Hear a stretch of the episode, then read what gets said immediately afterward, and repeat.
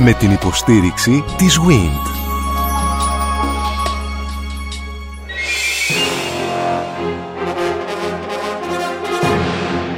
Γνωρίζοντας την ιστορία μας, Μικρασιατική καταστροφή. Ο ελληνισμός της Ανατολής. Μικρά Ασία, Καπαδοκία, Πόντος, Ανατολική Θράκη. Από το θρίαμβο των Βαλκανικών πολέμων στη Μικρασιατική καταστροφή. Μια σειρά ραδιοφωνικών εκπομπών στον Sky 100,3. Αγαπητοί φίλοι, αγαπητές φίλες, εδώ στον Sky 100,3 τρίτη κατά σειρά στην προσπάθειά μας να αφηγηθούμε την ιστορία της περίοδου που μας οδήγησε στη μικρασιατική καταστροφή. Στο Ρεδοθάλαμο σήμερα, ο κύριος Ιάκωβος Μιχαηλίδης, επίκορος καθηγητής νεότερης και σύγχρονης ιστορίας στο Εσωτέλειο Πανεπιστήμιο Θεσσαλονίκης. Κύριε Μιχαηλίδη, καλημέρα σας. Καλημέρα κύριε Πορφισάλτη. Ως έχουν και την γενικότερη ευθύνη και τον σχεδιασμό αυτής της σειράς των εκπομπών. Μαζί μας ο κύριος Βλάσης Αχτζίδης, ιστορικός. Κύριε Αχτζίδη, καλημέρα σας. Ευχαριστώ πολύ. Καλημέρα σας. Βαθύς γνώστης και λόγω καταγωγής βέβαια της ιστορίας των Ελλήνων της Μικράς Ασίας και του ποντιακού ελληνισμού αλλά και της ε, Μέσης Ανατολίας. Μαζί μας κυρίες και κύριοι στη σημερινή εκπομπή ο κύριος Νικόλαος Πετσάλης Διομήδης, είναι ιστορικός ο κύριος Πετσάλης, ο άνθρωπος που έχει ασχοληθεί περισσότερο από κάθε άλλον σε ό,τι αφορά στην ε, ιστορία της μικρασιατικής ε, καταστροφής. Μαζί μας ο κύριος Μιχάλης Πρώτο Παπαδάκης, εγγονός του Πέτρου Πρώτο Παπαδάκη, είσαι εκ των έξι εκτελεστέντων ως προτέτη της καταστροφής για, εσχάτη, για εσχάτη προδοσία. Άλλο το ένα, άλλο το άλλο. Παρακαλώ. Την εσχάτη προδοσία μπορεί να την κάνει κανείς ακόμη και αν επιτύχει η εκστρατεία. Αν υποθέσουμε ότι είχαμε καταλάβει την Ιωνία, ότι είχαμε διώξει τους Τούρκους, όλα αυτά υπό την κυβέρνηση Γούναρη, Πρωτοπαπαδάκη κλπ. Και σε κάποιο σημείο είχε αποδειχθεί ότι ο Πρωτοπαπαδάκης ή ο Χατζανέστης ή ο κάποιος άλλος έκανε μια πράξη εν γνώση και εκ προθέσεως η οποία έβλαπτε την ελληνική πατρίδα, κατηγορείται για εσχάτη προδοσία, η οποία τιμωρείται με θάνατο κάνω μια μεγάλη παρένθεση, αλλά θα ήθελα να ακούσω λίγο το βιωματικό, πέραν ότι η εκπομπή μας βασίζεται σε ιστορικούς επιστήμονες οι οποίοι μελετούν την ιστορία, αλλά ο άνθρωπος είναι πάντα άνθρωπος. Από τη στιγμή που μάθατε την καταγωγή σας και προσδιοριστήκατε μέσα στην οικογένειά σας, κύριε Πρωτοπαπαδάκης, σας κατάτρεχε αυτό το γεγονός με τον προγονό σας; Όχι, ομολογώ ότι ο πατέρας μου δεν μου μετέδωσε κανένα αίσθημα. Η πρώτη μου αντίδραση ήταν όταν ο γιος μου στο σχολείο διδάχθηκε την ιστορία αυτή που συζητούμε και του είπε η δασκάλα, είπε στην τάξη ε, ότι ειδού ο δυσέγγωνος ας πούμε ενός προδότη γιατί έχει και το όνομα Πέτρος, Πέτρος mm. Πρωτοπαπαδάκης. Αυτή ήταν μια συμπεριφορά απαράδεκτη της εκπαιδευτικού και εγώ δεν είχα πει τίποτα ποτέ στο γιο μου και ήρθε και μου λέει Αλήθεια μπαμπά, ο παππούς σου ήταν προδότης. Ε, και από τότε και εγώ άναψαν τα φωτάκια και θέλησα να μην ξανασυμβεί κάτι τέτοιο. Αλλά προσωπικά δεν έχω θέμα Πολύ ωραία. Σας ευχαριστώ πολύ για αυτό το επί προσωπικού που λέμε ερώτημα.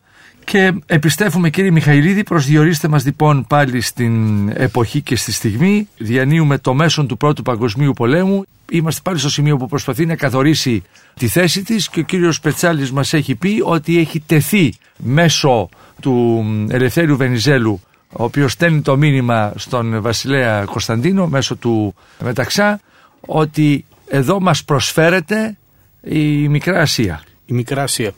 Και αυτό προέκυπτε από μία απόφαση που ζυμωνόταν σε κύκλους ε, Βρετανών, στη συνέχεια Αμερικανών και Γάλλων περί του διαμελισμού της Οθωμανικής Αυτοκρατορίας και λίγο αργότερα της επικράτησης της αρχής των εθνοτήτων. Μάλιστα ο Λόι Τζόρτς έλεγε ότι προτιμώ και θέλω και θα εργαστώ για μια μεγάλη Ελλάδα η οποία θα πάρει τη θέση μιας Οθωμανικής Αυτοκρατορίας που είναι σε πλήρη διάλυση και παρακμή γιατί πιστεύω απόλυτα ότι αυτή η νέα Ελλάδα αποτελεί τον καλύτερο αν θέλετε προμαχώνα των αγγλικών συμφερόντων στην περιοχή. Αυτό ήταν αγγλική καθοριστική προσωπική του βέβαια πολιτική επιλογή, γιατί υπήρξαν αντιδράσεις και στο εσωτερικό της Βρετανίας, αλλά τουλάχιστον για την εποχή εκείνη αυτό ήταν η κορυφαία προσωπικότητα ναι. και μπορούσε να το προωθήσει. Ότι μας προσφέρει τη Μικρά Ασία με αντάλλαγμα να μπούμε στον πόλεμο.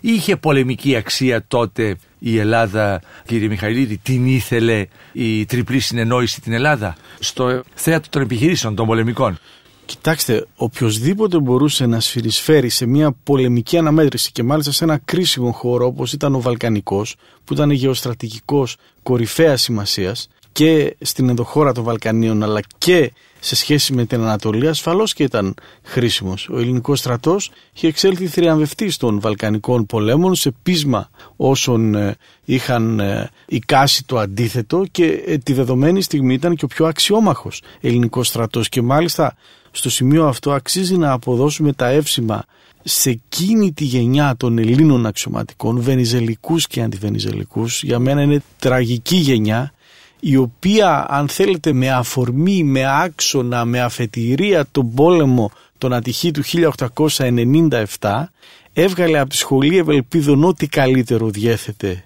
εκείνη τη στιγμή στρατιωτικά η Ελλάδα, πολύ δυνατά μυαλά. Αυτοί πήγανε την Ελλάδα μέχρι και την δεκαετία του 1940. Το άσχημο ήταν και θα το δούμε στη συνέχεια Υπάρχουν διάφορα μελανά σημεία για πολλούς από αυτούς στη διάρκεια της μικρασιατικής εκστρατείας λόγω του εθνικού διχασμού, όπου οι μεν δεν υπάκουαν σε εντολές των ΔΕ και μιλώ τώρα για κορυφαίες προσωπικότητες, δηλαδή ο Δούσμανης, ο Μεταξάς, ο Πλαστήρας, ο Θορνέο. Αυτές είναι μορφές πολύ σημαντικές στην ελληνική στρατιωτική ιστορία. Ήξεραν να πολεμούν, δεν ήταν σε θεωρητικό επίπεδο.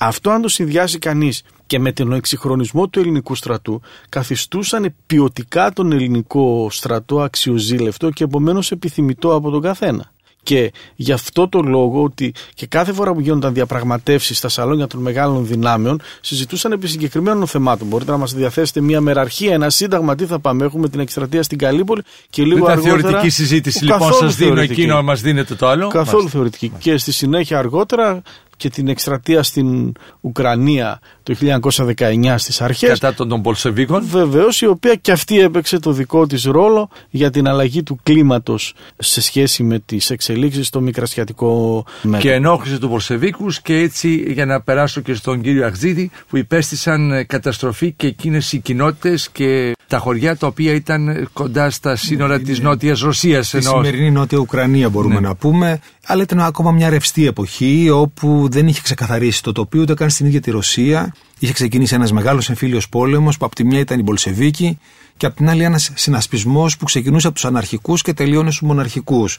Και σε όλο αυτό είχαμε και την παρέμβαση της Δύσης για τα ίδια συμφέροντα και ο ελληνικός στρατός έπαιξε το δικό του ρόλο. Με αυτό σώμα στο οποίο συμμετείχε ίσως και πιθανόν, η Ελλάδα. Και αυτό βεβαίω το ξέρει ο κύριος Πετσάλης, να ήταν μια από τις προποθέσει για να πάρει η Ελλάδα την εντολή για τη Σμύρνη. Αλλά θα ήθελα να προσθέσω ναι. ότι αυτό που ανέφερε ο κύριος Μιχαηλίδης για την εκστρατεία στην Καλύπολη, νομίζω ότι τότε είχαν εκπονηθεί σχέδια ότι υπήρχε δυνατότητα κατάληψης της περιοχής των στενών από το έδαφος με ένα στράτευμα 30 έως 40 χιλιάδων ανδρών και οι σύμμαχοι κάνοντας την αποτυχημένη εκστρατεία ήταν η μεγάλη ήττα των συμμάχων στην Καλύπολη χρέωσαν ουσιαστικά προσωπικά στον ίδιο τον βασιλιά Κωνσταντίνο την ουδετερότητα της Ελλάδας και την άρνηση της μοναρχικής Ελλάδας να συμπαραταχθεί στο σχέδιο αδρανοποίησης και κατανίκησης της νεοτουρκικής Οθωμανικής Αυτοκρατορίας. Δηλαδή οι Βρετανοί ήθελαν ουσιαστικά να θέσουν εκτός πολέμου πολύ νωρίς την Οθωμανική Αυτοκρατορία. Και γι' αυτό έκαναν την εκστρατεία στην Καλύπολη και γι' αυτό θέλησαν ουσιαστικά τη συμμετοχή της Ελλάδας σε μια κοινή εκστρατεία κατά της υψηλής πύλης των Νεοτούρκων, της νεοτουρκικής ε, διοίκησης. Η άρνηση της Ελλάδας οδήγησε στη συντριβή των συμμαχικών στρατευμάτων στην Καλύπολη. Αυτό οι σύμμαχοι δεν το συγχώρησαν ποτέ από τον Βασιλιά Κωνσταντίνο και νομίζω η σφοδρή τους αντίδραση, θα τα πούμε βεβαίως μετά, μετά τις ε, μοιραίες εκλογές του Νοεμβρίου του 20 προς την επαναφορά του Κωνσταντίνου, που ήταν η πρώτη στρατηγική επιλογή των νικητών, των μοναρχικών νικητών, ήταν αυτή που έβαλε τις πρώτες σφήνες σε σχέση με αυτό. Δηλαδή η σφοδρή αντίδραση των Αγγλογάλων στην επαναφορά του Κωνσταντίνου έχει τα αίτια στο ότι τον ενοχοποιούσαν για τη συντριβή τους στην Καλύπολη το 1915. Ναι. Πριν ε, περάσουμε στον κύριο Πετσάλη, άλλη μια ερώτηση για εσάς, κύριε Αχζίδη. Σε αυτήν την χρονική στιγμή, Ποιες είναι οι μαρτυρίες και τα δεδομένα από την ελληνισμό της Μικράς Ασίας; Περιμένουν τον ελληνικό στρατό; Πώς βιώνεται αυτή η περίοδος στο Του μέσο Πρώτου διάστημα Παγκοσμίου του Πολέμου. Πρώτου Παγκοσμίου Πολέμου. Ναι. Ο ελληνισμός στη Μικρά Ασία, Ανατολική Θράκη, και όταν λέμε Μικρά Ασία εννοούμε κυρίως Ιωνία και Πόντα και έγιναν οι μεγάλες διώξεις, υφίσταται μια τρομακτική πίεση. Οι άνδρες, οι στρατεύσιμοι, στέλνονται στα μελέτα μπουρού, δηλαδή στα τάγματα εργασίας στην Ανατολία, όπου εξοντώνονται κατά δεκάδες χιλιάδες. Ολόκληρα χωριά εκτοπίζονται προς την ε, Ανατολία και από την Ανατολική Θράκη. Δηλαδή βιώνει την πρώτη πράξη της γενοκτονίας της Εθνικής Εκαθάρισης η οποία ξεκινάει όπως είπαμε από την άνοιξη του 1914 και τελειώνει με την ήττα των κεντρικών δυνάμεων και της νεοτουρκικής Οθωμανικής Αυτοκρατορίας στο τέλος του 1918. Βιώνει μια μεγάλη τραγωδία όπου αποσαρθρώνονται οι κοινότητες, όπου εξοντώνονται οι στρατεύσιμοι άντρες, όπου έχουμε βιαιότητες κατά του άμαχου χριστιανικού πληθυσμού και στην ενδιάμεση περίοδο έχουμε και τη φοβερή γενοκτονία των Αρμενίων το 1915, η οποία εντάσσεται στο ίδιο πλαίσιο. Δηλαδή οι νεότουρκοι αρχίζουν τις διώξεις από την Ανατολική Θράκη και την Ιωνία από το 1914. Το 1915 και ο Τανέραξα μας λέει ένας εκπληκτικός Τούρκος ιστορικός ο οποίος αποκαλύπτει όλο το παρασκήνιο της νεοτουρκικής μεθόδευσης για την εξόντωση ο οποίος μας λέει ότι όταν οι νεότουρκοι είδαν πόσο πετυχημένες ήταν οι διώξεις κατά των Ελλήνων της Μικράς Ασίας και της Ανατολικής Θράκης τότε αποφάσισαν να κάνουν τη γενοκτονία των Αρμενίων το 1915 σε ένα πολύ βραχή χρονικό διάστημα εξοντώνουν ένα μεγάλο ιστορικό λαό της Ανατολίας και το 1916 από το Δεκέμβριο, από το χειμώνα του 1916 ξεκινούν την εθνική εκαθάριση στο βορρά της Μικράς Ασίας στον Πόντο. Έχω ένα θέμα να συζητήσω, αλλά δεν είναι στην παρούσα στιγμή. Εάν ποτέ πέρασε από το μυαλό των ποντιακής καταγωγής Ελλήνων Μικρασιατών να συσταθεί κάτι που να έχει μια κρατική οντότητα σε σχέση με το αντίστοιχο αρμενικό ή μια ε, σύμπραξη μεταξύ Ποντίων και ε, Αρμενίων Μια τότε; πολύ σύντομη απάντηση. Τα ελληνικά αιτήματα για την πολιτική χειραφέτηση του ελληνισμού της καθημάς Ανατολής ήταν δύο. Ένωση της Ιωνίας και της Ανατολικής Θράκη με την Ελλάδα, δημιουργία δεύτερου ελληνικού κράτους στο βορρά, το Μικρασιατικό Πόντο. Κύριε Πετσάλη, ας έρθουμε τώρα στο σημείο του εθνικού διχασμού. Πώς γράφεται αυτό το. Πώς δημιουργείται, πώς δημιουργείται πώς και εκρή- ναι, ναι, ναι, πώς ναι, εκρήγνεται ναι, και... ναι, ναι, ναι. Για αυτό τη βασική ευθύνη φέρει ο Μεταξάς. Άσχετα με την υπόλοιπη σταδιοδρομία του, πώς την κρίνει κανένας δηλαδή, Περιγράφεται βέβαια ως ένα από τα Βεβαίως. καλύτερα μυαλά του, αναμφίβολα του, και επιπλέον του υπήρξε, επιτελείου. υπήρξε και πάντα συνεπής στις απόψεις του. Αυτά τα οποία υποστήριξε τότε δεν έπαψε να, υπο- να τα υποστηρίζει ποτέ. Ήτανε συνεπής και βεβαίως πολύ αξιόλογος. Αλλά η ευθύνη του για τη δημιουργία αυτού του φοβερού διχασμού είναι ανυπολόγιστη.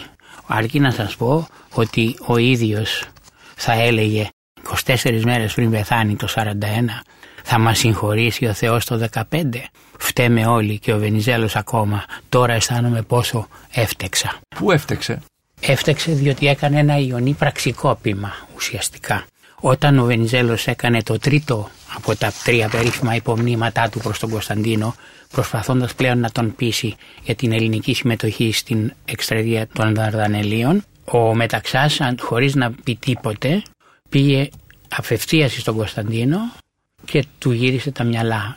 Ο ίδιος ο Κωνσταντίνος είχε δεχθεί το τρίτο υπόμνημα στο οποίο φαίνεται και πόσο ανοιχτόμυαλος ήταν ο Βενιζέλος λέει εάν δεν σπεύσουμε να επωφεληθούμε την παρούσαν ευκαιρία όπως αποδείξουμε εμπράκτωσης στα δυνάμεις της τριπλής συνεννοήσεως ότι ειλικρινώς είμεθα με ταυτόν θα απολεστεί πάσα εκ μέρους αυτών προς εμάς εμπιστοσύνη και επομένως πάσα ελπής προστασίας εκ μέρους αυτών των συμφερόντων ημών.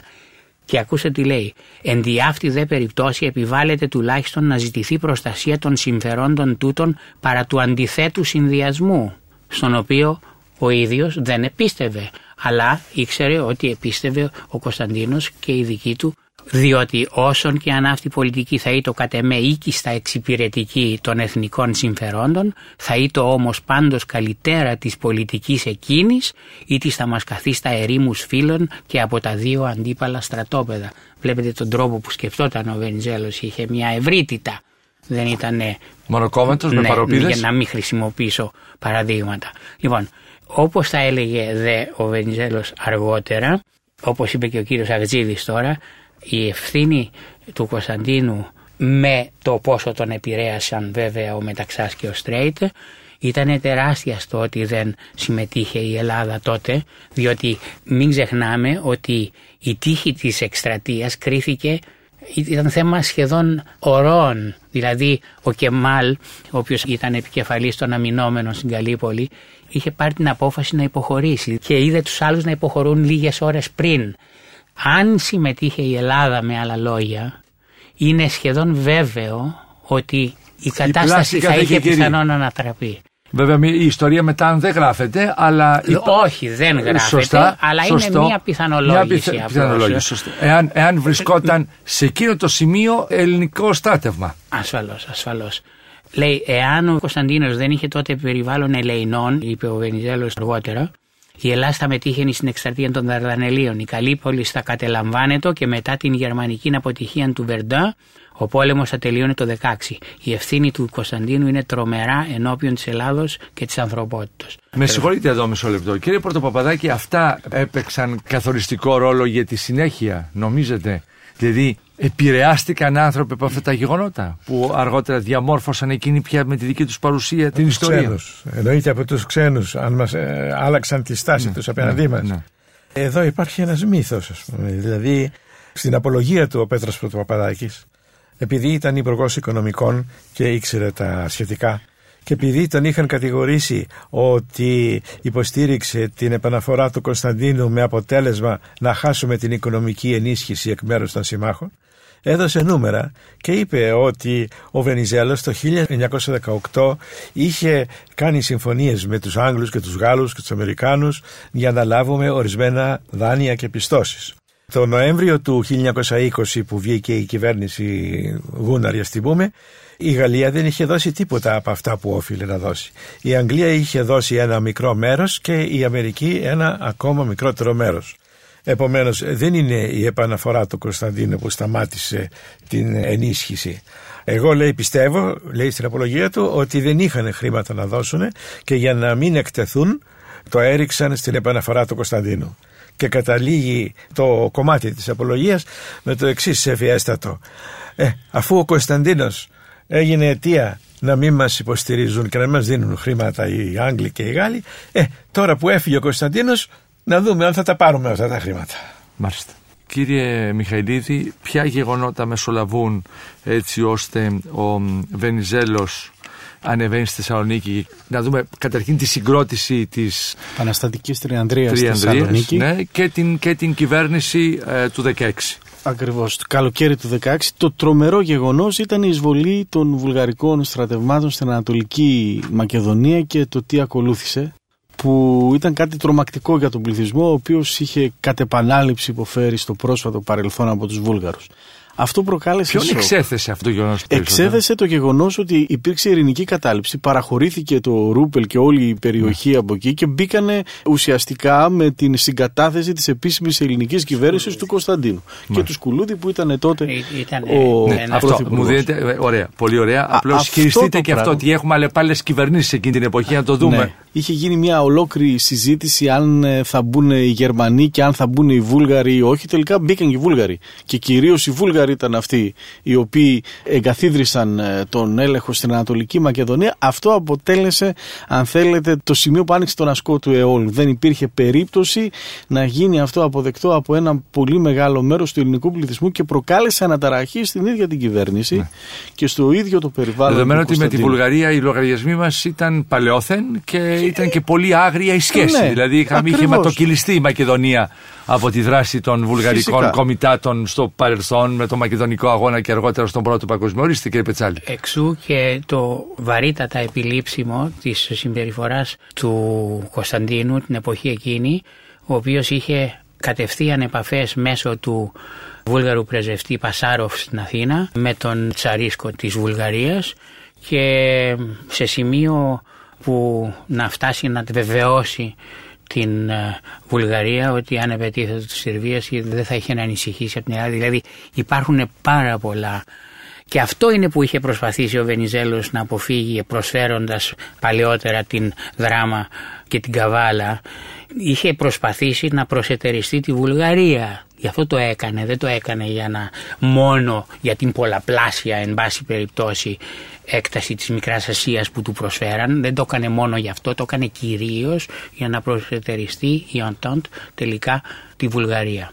Το θέμα είναι σύνθετο. Ναι. Είναι ένα πάρα πολύ σοβαρό που λέμε παιχνίδι στην πολιτική σκακέρα. Στην, με γεωστρατηγική και πρέπει να είσαι πολύ ταλαντούχος και γνώστης βαθύς ε, ιστορίας πολιτικής για να μπορείς να ισορροπήσεις και να παίξεις κιόλας. Να προσθέσω και κάτι. Ναι. Νομίζω κύριε ότι, ναι, παρακαλώ. ότι εκείνο που παραλείπεται ναι. είναι το παρασκήνιο. Το παρασκήνιο το οποίο. Ποια, σε ποια περίοδο ακριβώς, Από 15 μέχρι ναι, 22. Ναι. Και τι συμβαίνει στο παρασκήνιο; Λοιπόν, ο Σερ Μπάζιλ Τόμψον, που ήταν ε, αρχηγός της Intelligence Service στην Ελλάδα, αναφέρει στο βιβλίο του την δράση ενός Γάλλου πράκτορα, De Roquefeuille. Και λέει και για αυτόν και ο Σπύρος Χατζάρας στο βιβλίο του «Η Αθέατη» και δεν ξέρω ακριβώς ποια ήταν η δράση του Ντεροκφέγη. Δεν νομίζω να έχει ερευνηθεί αρκετά. Αλλά πάντως υπάρχει εκεί πολύ ψαχνό ας πούμε για έρευνα να δούμε τι έκανε αυτός και προκάλεσε τα διάφορα ιστορικά γεγονότα που τα κρίνουμε από εκείνα που βλέπουμε και δεν μπορούμε να τα κρίνουμε από εκείνα τα οποία δεν είδαμε. Έχετε γνώση από αυτού κύριε Πετσάλη εσείς; Ναι είναι αρκετά γνωστά το τι έκανε ο Ροκφέ ιδίως από γαλλικές πηγές πρόσφατα έχουν βρεθεί στο Υπουργείο Στρατιωτικών, όχι στα Γενικά Αρχεία, και ο ρόλος του πράγματι ήταν σκοτεινός. πολύ σκοτεινός, πολύ σκοτεινός. Αλλά ξέρετε υπήρχαν πάρα πολλοί πράκτορες ε, την εποχή εκείνη και Εγγλέζοι με τον Κόμπτον Μακκένζι κατεξοχήν. Οι Γάλλοι είχαν τον Ροκφέι, οι Γερμανοί είχαν τον Βαρόνο Φοντσέγκ και διάφορους άλλους μέσα στην πρεσβεία. Η κυρία Αθηνά Κακούρη έγραψε ένα πολύ ωραίο μυθιστόρημα, εντελώς μυθιστορηματικό, με φόντο την ιστορία, αλλά δίνει την ατμόσφαιρα της Αθήνας με τους πράκτορες και όλες ναι. αυτές τις υπηρεσίες οι οποίες δρούν το καλοκαίρι του 16-17 στην Αθήνα. Πότε ήρθαν τα καράβια τα οποία πολιόρκησαν τον Πειραιά και έμεινε νηστική η Αθήνα. Έρχονται στα τέλη του 16 και μέχρι και το 1917 όταν πέφτει το καθεστώς και ουσιαστικά γίνεται ο Βενιζέλος κυρίαρχος έχουμε την εμπλοκή, την άμεση πια εμπλοκή των ε, Βρετανών και των ε, Γάλλων στις ελληνικές υποθέσεις. Μην ξεχνούμε ότι αυτή είναι πολύ κρίσιμη περίοδος. Παίζεται η τύχη στη σκακέρα ολόκληρης της Ευρώπης. Ο πόλεμος μένεται στο δυτικό και το ανατολικό μέτωπο, ο χάρτης επαναχαράσεται. Εμείς έχουμε την διαμάχη μεταξύ μας γιατί είναι μια διαμάχη ουσιαστική, χωρίζει ολόκληρη την Ελλάδα και ταυτόχρονα προσπαθούμε να παρακολουθήσουμε όσο μπορούμε τις εξελίξεις που συμβαίνουν για μας εν τη απουσία μας. Και είμαστε στη φάση που ο Βενιζέλος σχηματίζει κυβέρνησης στη Θεσσαλονίκη και αμέσως παρατάσσει στρατό ενώ σου ακόμη είναι στη Θεσσαλονίκη, φτιάχνοντας τη μεραρχία Σερών, παρατά στρατό στα μέτωπα του πολέμου, στον πλευρό των συμμάχων των Άγγλων και των Γάλλων, ενώ ακόμη ο Κωνσταντίνος είναι στην Αθήνα, θέλοντας να δείξει την αποφασιστικότητά του και την επιλογή στρατοπέδου που είχε κάνει. Ναι. Και έτσι μπαίνουμε στη φάση νέες χώρες και παλαιές χώρες εντός της ελλαδικής επικράτειας. Ναι. Κύριε Αγζίδη, ορίστε, ε, γράφετε τον επίλογο στο πρώτο μισό της τρίτης εκπομπής. Τα Νοεμβριανά είναι πολύ σημαντική στιγμή στην ελληνική ιστορία. Μπορώ να σας πω είναι αποκαλυπτική και για ό,τι θα ξεκινήσει μετά το Μεσοπόλεμο. Αν τα αναλύσουμε, θα καταλάβουμε πάρα πολλά πράγματα των κοινωνικών συμπεριφορών του Μεσοπολέμου. Νομίζω πάντως ότι η απόβαση των γαλλικών στρατευμάτων στο Φάλιρο ήταν αποτέλεσμα μιας συνθήκης της μοναρχικής κυβέρνησης που είχε υπογράψει με τους Αγγλογάλους, με την Αντάτ, για να εξισορροπήσει την είσοδο των βουλγαρικών στρατευμάτων στην Ανατολική Μακεδονία. Δηλαδή δεν ήρθαν από μόνοι τους, ήρθαν σε συμφωνία με την κυβέρνηση. Αλλά τα γεγονότα που γίναν είναι γιατί δεχτήκαν τα γαλλικά στρατεύματα την επίθεση των ομάδων των επιστράτων. Πρωτοφασιστικές ομάδες του Μεταξά και του Παπούλα. Αυτό είναι πολύ ενδιαφέρον. Από όλα αυτά που ξέρουμε εμείς, βέβαια, μας μένει το μικρασιατική καταστροφή, κύριε Πετσάλη. Σωστά το τοποθετήσατε. Είναι η κατάληξη δυστυχής, μένει ατυχής αλλά εδώ έχουν προηγηθεί μια σειρά γεγονότων τα οποία προσπαθούμε τουλάχιστον να τα βάλουμε σε μια σειρά τώρα με την παρουσία σας και σας ευχαριστώ πάρα πολύ. Ιδίως όταν ε, η όλη αυτή η περιπέτεια συνδέεται άμεσα με τον Βενιζέλο, ο οποίος είναι σίγουρα ο λιγότερο ευθυνόμενος για την καταστροφή. Λοιπόν, δεν μπορούμε γενικότερα να το λέμε η μικρασιατική καταστροφή και να μιλάμε για τον Βενιζέλο και την πολιτική του. Έτσι ναι. είναι. Και εδώ κάνουμε μια προσπάθεια να εξηγήσουμε και πώς μέσα σε όλα βέβαια και το πώς φτάνουμε στον εθνικό διχασμό. Ναι. Ορίστε, ο κύριος Νικόλαος Πετσάλης Διομήδης είναι ιστορικός και είσαι εκ των προσκεκλημένων μας στην σημερινή εκπομπή. Ορίστε παρακαλώ. Ε, κοίταξε, ήθελα μόνο να, για να το κλείσω το θέμα αυτό, ε, να υπενθυμίσω ότι το 1915 όταν εξεράγει το Μάρτιο και εμπεδόθηκε στο τέλος το Νοέμβριο του 2015 αυτό που ονομάζεται εθνικός διχασμός με τις συνέπειες της τόσο βαριές και μακροχρόνιες που ορισμένοι εσείς ο ίδιος είπατε ότι τον έχουμε και σήμερα ακόμα κατά κάποιο τρόπο ήταν βεβαίως ε, αποτέλεσμα της προσωπικής ρήξης ε, μεταξύ των δύο του Κωνσταντίνου και του Πολυδιακών Βενιζέλου. παραγόντων. Προκάλεσε μια άνευ προηγουμένου πολιτική κρίση με φόντο τη συνταγματική πρακτική που είχε διαμορφωθεί το 19ο αιώνα. Ότι δηλαδή ο βασιλεύς ασκούσε όχι μόνο τυπική αλλά και ουσιαστική εκτελεστική εξουσία ως προς την εξωτερική πολιτική. Αυτό είναι κάτι το οποίο είχε γίνει δεκτό. Είναι μια πρακτική την οποία όμως αποφάσισε τότε να μην δεχθεί, να ανατρέψει ο ριζοσπάστης Βενιζέλος. Δεν το δεχόταν πλέον, δηλαδή είχε αλλάξει το κλίμα. Λοιπόν, τους δύο εξαναγκασμούς ε, του Βενιζέλου προς παρέτηση που, που έκανε ο Κωνσταντίνος, ιδίω τη δεύτερη μετά από επανεκλογή του Βενιζέλου θριαμβευτική, είναι σημεία κλειδιά, στα οποία όμως η παραβίαση του συντάγματος, την οποία συζητείται εάν το έκανε ή όχι, η μία παράταξη λέει ναι βεβαίως, η άλλη όχι, δεν υπήρξε παραβίαση του γράμματος, αλλά μόνο του πνεύματος του πολιτεύματος. Το γράμμα του συντάγματος δεν παραβιάστηκε, αλλά οι συντάκτες όμως του συντάγματος είχαν διατυπώσει απόψεις που επικρατούσαν μισό αιώνα πριν, το 64. Γιατί το σύνταγμα του 11 ήταν μια αναθεώρηση απλώς του 64. 1864. Το 1864, ναι. Λοιπόν, οι αντιλήψεις δηλαδή του Κωνσταντίνου βάσει των οποίων απέλησε ουσιαστικά τον Βενιζέλο ή τον εξανάγκαζε σε παρέτηση ήταν αντίληψη για το πολίτευμα και το συνταγματικό δίκαιο που επικρατούσε το 15 μισό αιώνα μετά. Και ως πνεύμα του συντάγματος δεν νοείται βέβαια η αντίληψη μιας λαϊκής μερίδας ή ενός κόμματος, αλλά αυτή που επικρατεί γενικότερα, τίνοντα να γίνει κοινή περί δικαίου συνείδηση. Κύριε Μιχαηλίδη, για να δούμε λίγο ακρεφνώς τα ιστορικά γεγονότα, έχουμε μείνει στην κυβέρνηση που σχηματίζει ο Βενιζέλος στη Θεσσαλονίκη το 1916. Καλά το θυμάμαι. Τον Αύγουστο. Μάλιστα.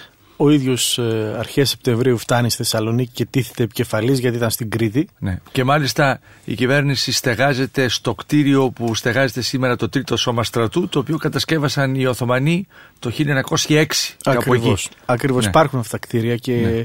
ευτυχώς έχουν αναπαλαιωθεί στην Θεσσαλονίκη, είναι επισκέψιμα και νομίζω ότι ο επισκέπτης της πόλης μπορεί και πρέπει να τα δει. Και ακολουθεί μια περίοδος έντασης ανάμεσα στους δύο πόλους εξουσίας, την κυβέρνηση της Αθήνας και στην κυβέρνηση της Θεσσαλονίκης εν μέσω του Παγκοσμίου Πολέμου και μαχών κυρίως στο μακεδονικό μέτωπο και τελικά και υπό την πίεση των Άγγλων ε, και των ε, Γάλλων και λόγω και της μεγάλης αντίδρασης που υπήρξε για τα γεγονότα στην ε, Ανατολική Μακεδονία έχουμε την επικράτηση του Βενιζέλου ο οποίος την άνοιξη του 1917 θα φτάσει στην Αθήνα, θα αναλάβει επίσημα την κυβέρνηση. Ο Κωνσταντίνος φεύγει και η πρώτη πράξη που θα κάνει είναι να κηρύξει επίσημα την είσοδο της Ελλάδας στον πόλεμο στο πλευρό των δυνάμεων της Αντάν και αμέσως να παραταχθούν ε, Έλληνες ε, στρατιώτες πλέον των όσων ήδη είχε στείλει ο ίδιος όντας στη Θεσσαλονίκη στα μέτωπα του πολέμου και μάλιστα οι Έλληνες στρατιώτες πολέμησαν και σε μία από τις πιο αποφασιστικές μάχες του μακεδονικού μετόπου, τη μάχη στο Σκραντιλέγγεν όπως ε, λέγεται και συνεισέφεραν πάρα πολύ υπό την δίκηση των ε, γαλλικών στρατευμάτων στη νίκη.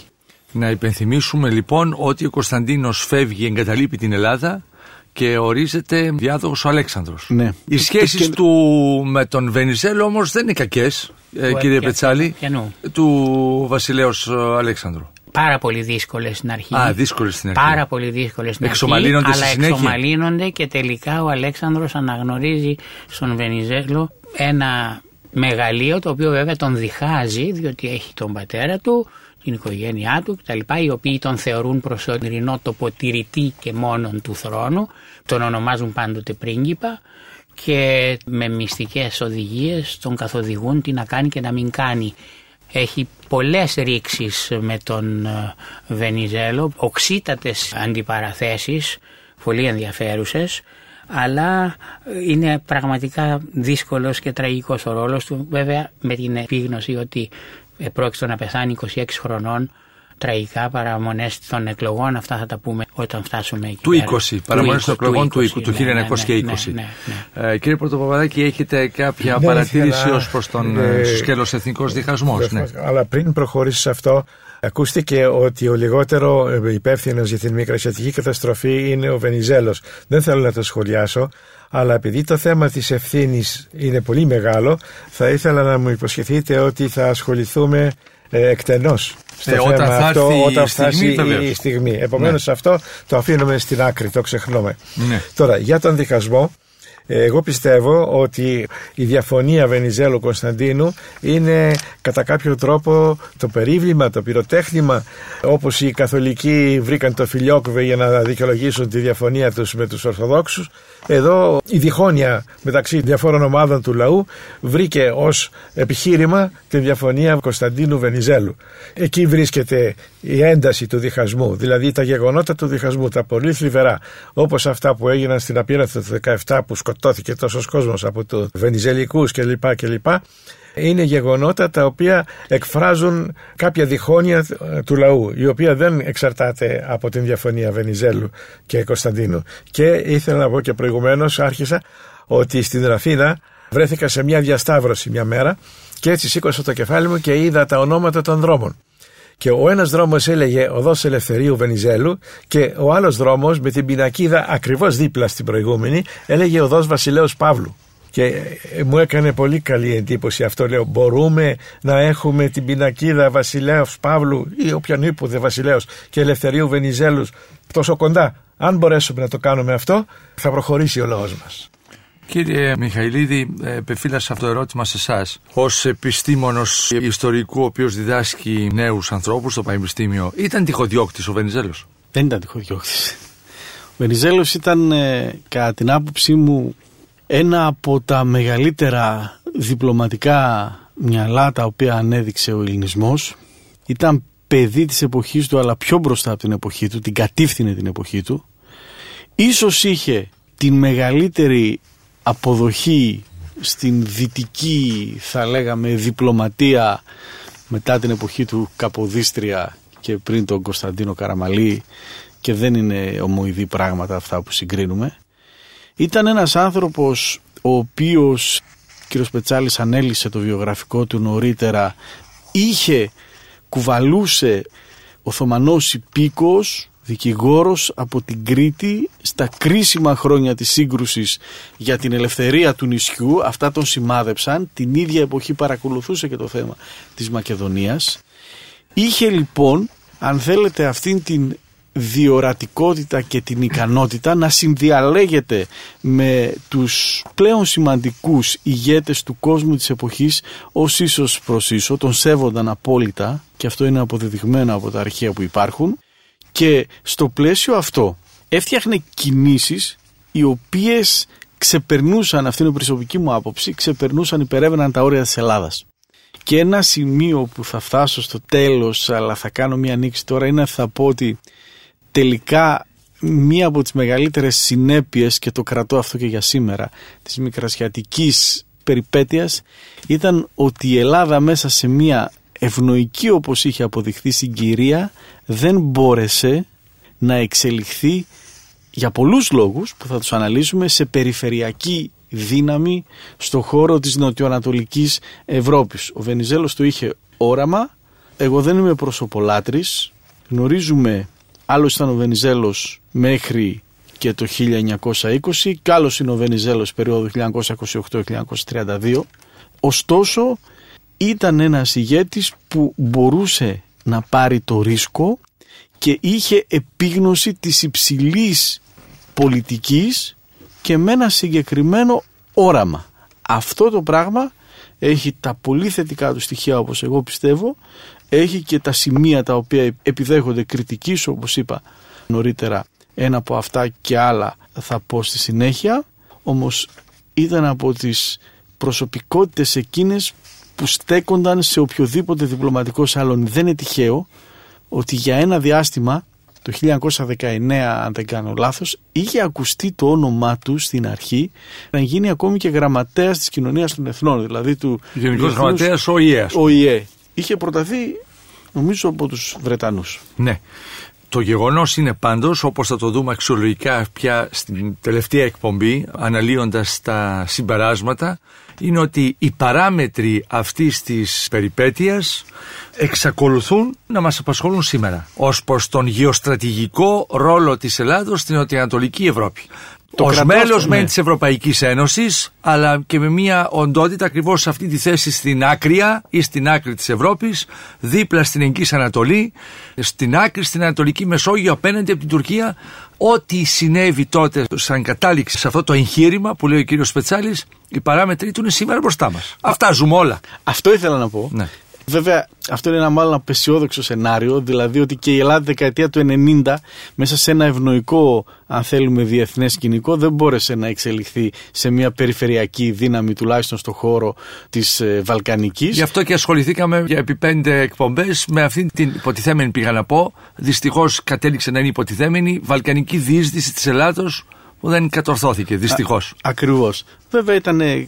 κάποια μεγέθη τελείως ε, διαφορετικά και επιτρέψτε μου να πω ότι τόσο σημαντικού μεγέθους πολιτικά διαμετρήματα όπως ήταν ο Ελευθέριος Βενιζέλος στις αρχές του αιώνα χωρίς να υποτιμώ το ρόλο, σέβομαι και υπολείπτω με όλους τους πολιτικούς ηγέτες αυτού του τόπου, ε, δεν μπόρεσε να παρουσιάσει η Ελλάδα τις τελευταίες τουλάχιστον δεκαετίες. Κύριε Χζίδη, η δική σας ματιά επί του Βενιζέλου; Ο Βενιζέλος είναι ο κορυφαίος πολιτικός που ανέδειξε η Ελλάδα. Έρχεται από μια αλήτρωτη Κρήτη, ξέρει το Οθωμανικό πλαίσιο, κάτι που το αγνούν παντελώς οι παλαιοελαδίτες, θα το λέγαμε, πολιτικοί, οι οποίοι διαμορφώθηκαν σε ένα προστατευμένο περιβάλλον κυριαρχίας, έστω στο μικρό πριγκιπάτο.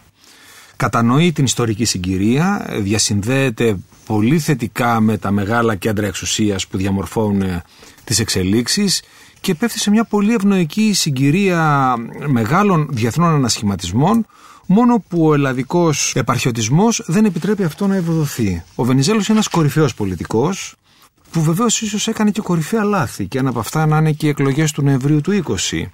Αλλά ο Βενιζέλος, ο μετά το Νοέμβριο του 20, είναι ένας άλλος Βενιζέλος. Είναι ένας Βενιζέλος προσαρμοσμένος στις ανάγκες του δομημένου κρατηδίου της μικράς πληνεντήμου Ελλάδος όπως έχει διαμορφωθεί με τη συνθήκη της Λοζάνης.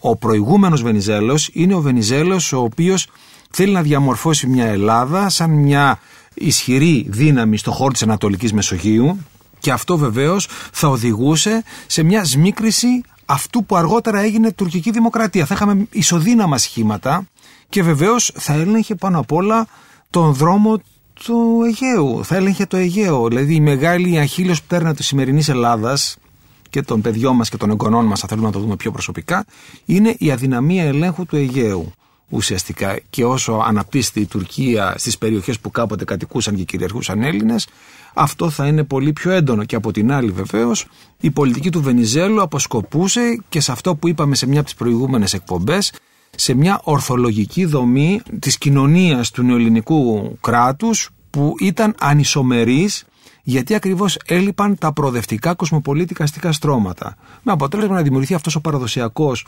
πελατειακός κοινοβουλευτισμός.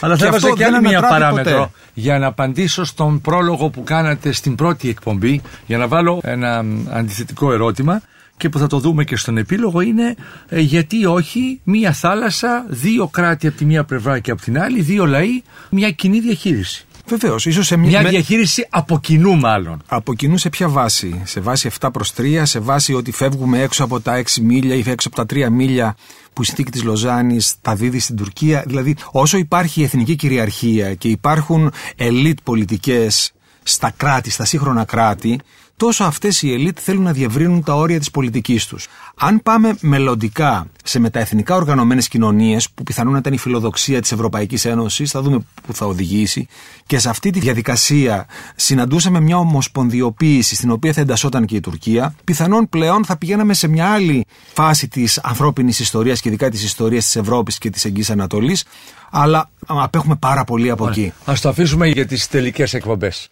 Λοιπόν, κάτι να πω εγώ για τον Βενιζέλο. Ε, ένας ηγέτης ενός κράτους δεν μπορεί να δουλέψει μόνος του. Πρέπει να μπορεί να κινήσει και την κρατική μηχανή. Αυτό το πρόβλημα που έχουν και οι σημερινοί μας ε, ηγέτες που δεν μπορούν να το αντιμετωπίσουν. Λοιπόν, ο Βενιζέλος ατομικά μπορώ να συμφωνήσω ότι ήταν άξιος, ικανός, μπορούσε να γοητεύσει τους ξένους κλπ. κλπ. Άφησε όμως το κράτος να λειτουργεί κάτω από τις ευλογίες του κατά έναν τρόπο που πιστεύω ότι και ο ίδιος δεν το ήθελε. Και αυτό είχε πολύ κακές συνέπειες στο μέλλον της Ελλάδος, στο τότε της Ελλάδος και στο, στο μέλλον της. Ο, τον κύριο Πρωτοπαπαδάκη ακούσαμε τώρα, τον κύριο Αρτζίδη προηγουμένως. Να πω κάτι Ε, παρακαλώ, ε, σε αυτό εσύ- που είπε ο κύριος Ορίστε, Πρωτοπαπαδάκης. ορίστε, ορίστε. Να πω ότι έχει... Εσείς έχει- ως, ε, ε, δεν σας έδωσα το λόγο για να το Όχι. μην παρεξηγηθούμε κύριε Βιτσάλη γιατί είστε ο πορτρετίστας του Βενιζέλου οπότε, οπότε Όχι, ήθελα ε, να ναι, πω ναι, παρακαλώ, ότι έχει ορίστε. δίκιο ο κύριος Πρω- Πρωτοπαπαδάκης όταν αναφέρεται στην ε, εσωτερική διακυβέρνηση του Βενιζέλου μετά το 17, από τον Ιούνιο του 17, πράγματι ήταν πολύ κακή, ξέφυγε από τα πράγματα, αλλά ο κύριος Πρωτοπαπαδάκης πρέπει να είναι ευχαριστημένος από αυτό, διότι χωρίς αυτό δεν θα είχε έρθει ο Γούναρης, ο Πρωτοπαπαδάκης και οι φίλοι του στην εξουσία. Και δεν θα είχε Ήταν, πάει ένα στο από τα παράδεισο. βασικά, ήταν από τα βασικά αίτια τη πτώση του Βενιζέλου, τα οποία θα αναλύσουμε στο τέλος. Θα ήθελα να μιλήσω γενικά για, για τα σφάλματα του Βενιζέλου. Ναι, βεβαίως, διότι θα μιλήσετε. δεν τον αγιοποιώ τον Βενιζέλο, Ναι, ναι, έκανε σύμφωνα. και φοβερά σφάλματα. Ναι, πολύ ωραία κύριε Πετσάλη. Όμως, αφού κάνω μια ερώτηση στον κύριο Μιχαηλίδη, πρέπει ε, να πα- φτάσουμε στη στιγμή που ε, αποβιβα- τελειώνει ο πρώτος Παγκόσμιος Πόλεμος και έρχεται η εντολή να αποβιβαστούν τα ελληνικά στρατεύματα στην, ε, στη Σμύρνη. Δεν έχουμε μιλήσει καθόλου έως τώρα, κύριε Μιχαηλίδη, για τον παράγοντα Ηνωμένες Πολιτείες Αμερικής, οι οποίες εμφανίζονται μάλλον στο δεύτερο μισό του Πρώτου Παγκοσμίου Πολέμου για να ενισχύσουν την Αγγλία με τη Γαλλία, οι οποίες δεν τα πολύ καταφέρνανε κιόλας, έτσι δεν είναι; Και είναι και αποφασιστικός ε, παράγοντας και είναι αν θέλετε ο πρώτος παγκόσμιος πόλεμος αυτός που ουσιαστικά σταματάει την εσωστρέφεια των Ηνωμένων Πολιτειών καθώς για πρώτη φορά σε τόσο μεγάλη κλίμακα αρχίζουν και Σε ένα δραστηριοποιούνται μακρινό πόλεμο εκτός της Υπήρου. δραστηριοποιούνται, ακριβώς παίρνουν θέση και έχουν και μια μεγάλη προσωπικότητα τον ε, πρόεδρο τον Χέρι Βίλσον ο Εδώ οποίος... τώρα είπα για. Με συγγνώμη, σας διακόπτω. Είπα, Ε, Woodrow, με Ναι, συγχωρείτε. ναι, με συγχωρείτε. Ε, Μίλησα για το εκτός Υπήρου, αλλά μην ξεχνάμε την παρουσία και τη σημαντική που, που δώσαν και τη ζωή τους των Νεοζηλανδών στην προσπάθεια κατάληψης των Δαρδανελίων. Πρέπει να τους πούμε, μια που δεν πήγαμε εμείς, οι Άγγλοι ενισχύθηκαν από τους Νεοζηλανδούς. Παρέκβαση, παρέκβαση εδώ προ- μεταφέρω την προσωπική μου εμπειρία πριν από λίγους μήνες από την Αυστραλία. Η μάχη της Καλύπολης κατέχει εμβληματική θέση στη σύγχρονη ιστορία των Αυστραλών και των ε, Νεοζηλανδών. Τιμάται σε όλη τη χώρα. Κατέχει την κεντρική θέση στα περισσότερα ιστορικά μουσεία σήμερα στην ε, Οκεανία, στους Αντίποδες και κάθε χρόνο θα έλεγα χιλιάδες Αυστραλοί και Νεοζηλανδοί επισκέπτονται την Καλύπολη και αποτείουν φόρο τιμής στους ε, συγγενείς τους, παππούδες τους. Ε, Χιλιάδες τα θύματα, κυρίως αυτοί οι Αυστραλοί οι οποίοι χάθηκαν στην ε, Καλύπολη. Είναι πολύ σημαντικό να βλέπει κανείς πώς συνδέεται πια ο κόσμος και σε αυτόν τον πρώτο παγκόσμιο πόλεμο τη συμμετοχή ανθρώπων από τις εσχατιές της γης. Έτσι τιμούν και το μακεδονικό μέτωπο γιατί και εδώ ε, πολέμησαν και εδώ έρχονται ιδιαίτερα στην ε, Θεσσαλονίκη στο συμμαχικό νεκροταφείο αποτείοντας φόρο τιμής. Ορίστε, κύριε Συνεχίζω Αρζίδη. σε αυτό που είπε για τη συμμετοχή των Αυστραλών και τα θύματα τους και των Νεοζηλανδών στην εκστρατεία της Καλύπολης. Είναι συγκλονιστικές οι μαρτυρίες των εχμαλώτων Αυστραλών και Νεοζηλανδών από τους νεότουρκους, όπου ένα μεγάλο μέρος εξοντώθηκε, όπως εξοντώθηκαν και οι Έλληνες στα μελέτα μπουρού, στα τάγματα εργασίας, και πρόσφατα κυκλοφόρησαν μαρτυρίες εχμαλώτων που διασώθηκαν, που μιλούν για την μεγάλη εξόντωση των Ελλήνων και των Αρμενίων, την οποία την έζησαν, την είδαν ως εχμάλωτη πια του τουρκικού στρατού. Μάλιστα, πολύ ωραία. Είπαμε λοιπόν ότι μπαίνουν οι Ηνωμένες Πολιτείες Αμερικής, κύριε Μιχαηλίδη, και βοηθούν βοηθούν στην επικράτηση και τελικά γέρνει η ζυγαριά υπέρ της συνεννόησης, της της τριπλής ε, συνεννόησης. συνεννόησης. Ουσιαστικά τα τέλη του 1918 ε, έχουμε το τέλος του πολέμου. Είναι καθοριστική Επικρατούν- δηλαδή συμβολή των Ηνωμένων Πολιτείων Αμερικής. Συμπίπτει αυτό και με την ε, πτώση του τσαρικού καθεστώτος. Βεβαίως. Είναι πάρα πολύ σημαντικό, Πολύ είναι σχεδόν σημαντικό. ταυτόχρονα. Ε, γιατί η αποχώρηση της ε, Ρωσίας θα αλλάξει πολλούς συσχετισμούς στις εξελίξεις στην ε, περιοχή και εκεί ο, ο Η Αμερικανός αποχώρηση της πρόεδρος Ρωσίας από τη Συμμαχία Αγγλογαλλίας. Αγγλογαλλίας Ναι. Και οι επαφές που κάνει στη συνέχεια θα τα δούμε αυτό μάλλον στην επόμενη εκπομπή. Απλώς οι Αμερικανοί με τον πρόεδρο Βίλσον βάζουν και αυτά τα 14 σημεία το λέω ως γέφυρα που έχουν σχέση τα 14 σημεία για τη διευθέτηση του μεταπολεμικού πια κόσμου και είναι πολύ σημαντικά γιατί καθορίζουν, οριοθετούν και το πλαίσιο των εξελίξεων στην Στο βιβλίο, Οθωμανική με συγχωρείτε, Αυτοκρατορία. και- με συγχωρείτε κύριε Πετσάλη, στο βιβλίο των Θάνου Βερέμι και Γιάννη Κολιόπουλου διάβασα και μια πολύ ενδιαφέρουσα παράμετρο για την ματιά των ΙΠΑ ε, στη Μικρά Ασία όπου κυκλοφορούν Αμερικανοί Αραπόστολοι. Είναι και αυτή μια, μια παράμετρος, δεν ξέρω πόσο φωτίζεται. Α επισημάνω Ορίστε, πάντως κύριε ότι η, Πετσάλη, ναι. επέμβαση, η παρέμβαση των Ηνωμένων Πολιτειών στρατιωτική αλλά μετά και διπλωματική με την παρουσία του Προέδρου Βίλσον στο συνέδριο των Παρισίων όχι στην επίλυση της τουρκικής συνθήκης ε, συν- γιατί αυτό ακολουθεί το 20 διαρκεί μόνο δυόμιση χρόνια. Στο τέλος του 19 αποσύρεται η Αμερική. Απορρίπτει η Γερουσία το ενδεχόμενο ανάληψης ενδε- εντολών από τις Ηνωμένες Πολιτείες στη Μικρά Ασία και αποσύρεται και επανέρχεται στην απομόνωσή της. Δηλαδή η επέμβαση των Ηνωμένων Πολιτειών είναι, είναι πολύ σύντομη, δεν πρέπει να της αποδώσουμε πολύ μεγάλη σημασία, αλλά δυστυχώς αυτό το σύντομο διάστημα έπαιξε πολύ αρνητικό ρόλο για την Ελλάδα, διότι η αναμονή της έγκρισης των εντολών, την οποία δεχόντουσαν οι Άγγλοι και οι Γάλλοι γιατί τους βόλευε, υπήρξε τραγική για την Ελλάδα. Ήταν καθοριστική υπέρ Πρόλαβε της να Ιταλίας, αναπτυχθεί υπέρ ο Κεμάλ καταρχήν. Ναι, ήταν καθοριστική η θε- η στάση των Ηνωμένων Πολιτειών Αμερικής υπέρ των Ιταλικών θέσεων. Όχι, και... αντιθέτως. Α, αντιθέτως. Αντιθέτως, ο Βίλσον είχε βαθύτατα αντιπαθήσει στους Ιταλούς και σε αυτό οφείλεται άλλωστε και η λήψη της απόφασης για την απόβαση διότι τότε ήρθε σε ρήξη ο Βίλσον με τους Ιταλούς. Η Ιταλική αντιπροσωπεία αποχώρησε από το Παρίσι και την απόφαση την πήρανε κρυφά και την ανακοίνωσαν μετά στους Ιταλούς είναι ένα ωραίο Ναι. παραμύθι το οποίο βέβαια δεν προφταίνουμε να αναπτύξουμε Σύμφωνα και δεν σήμερα, θα το κάνουμε. ούτε Δεν θα το κάνουμε κάνουμε, δεν διότι, γίνεται. διότι είχα στο μυαλό μου ότι τουλάχιστον θα λέγαμε ότι η Ελλάδα αποβιβάζει τα στατεύματά της στην Σμήνη, αλλά μάλλον πρέπει να το πάμε στην αρχή της επόμενης τέταρτης κατά σειρά εκπομπής. Όμως, ποια συνθήκη κλείνει τον Πρώτο Παγκόσμιο Πόλεμο; Η συνθήκη των Παρισίων, η Ναι. συνθήκη του Νεϊγή είναι η σύμβαση του Νεϊγή. Είναι, το Νεϊγή είναι προάστιο της γαλλικής Ναι, ναι, πρωτεύουσας. Είναι ειδική σύμβαση. Καταρχήν, εκτός από τη Είναι γενική συνθήκη ειρήνης με τη συνθήκη, Βουλγαρία. είναι συνθήκη ειρήνης με τη Βουλγαρία, γιατί κάθε ηττημένη χώρα υπέγραφε χωριστή συνθήκη με τις νικήτριες δυνάμεις μέσα στο γενικό πλαίσιο Μάλιστα. της συνθήκης των Παρισίων. Άρα η, συνθήκη συνθήκη των Η των συνθήκη των Παρισίων κλείνει Παρισίων τον δεν πρώτο υπάρχει, παγκόσμιο. με συγχωρείτε. Ναι. Υπάρχει η συνθήκη των Βερσαλιών Ναι. και αφορά τη Γερμανία. Full stop. Δεν υπάρχει. Μετά είναι άλλες επιμέρους συνθήκη. Η συνθήκη του Νοηγή με τη Βουλγαρία, του Τριανό αργότερα, των Σευρών κτλ.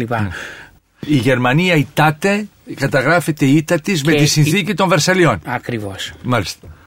Ναι, κύριε Και Μιχαλίδη. όλες οι χώρες στη συνέχεια υπογράφουν ε, ξεχωριστή συνθήκη. Η συνθήκη του Νεϊγή, βέβαια, με τη Βουλγαρία προ- προβλέπει και εθελοντική ανταλλαγή πληθυσμών ανάμεσα στην Ελλάδα και τη Βουλγαρία.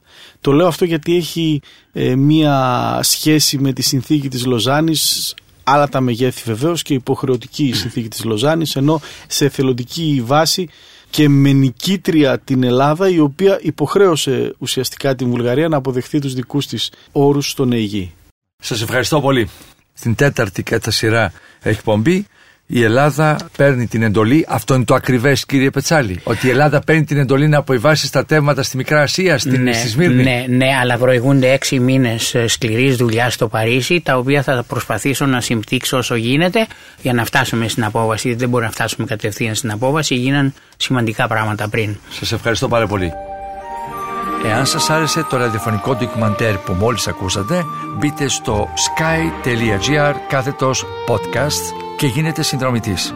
Περιμένουμε όμως και τα σχόλιά σας ή ακόμα καλύτερα την κριτική σας στα iTunes. Η δική σας κριτική στα iTunes θα βοηθήσει και άλλους Έλληνες σε όλο τον κόσμο να ανακαλύψουν τα νέα podcasts του Sky και να γνωρίσουν την ιστορία μας. Κυρίες και κύριοι, γεια σας.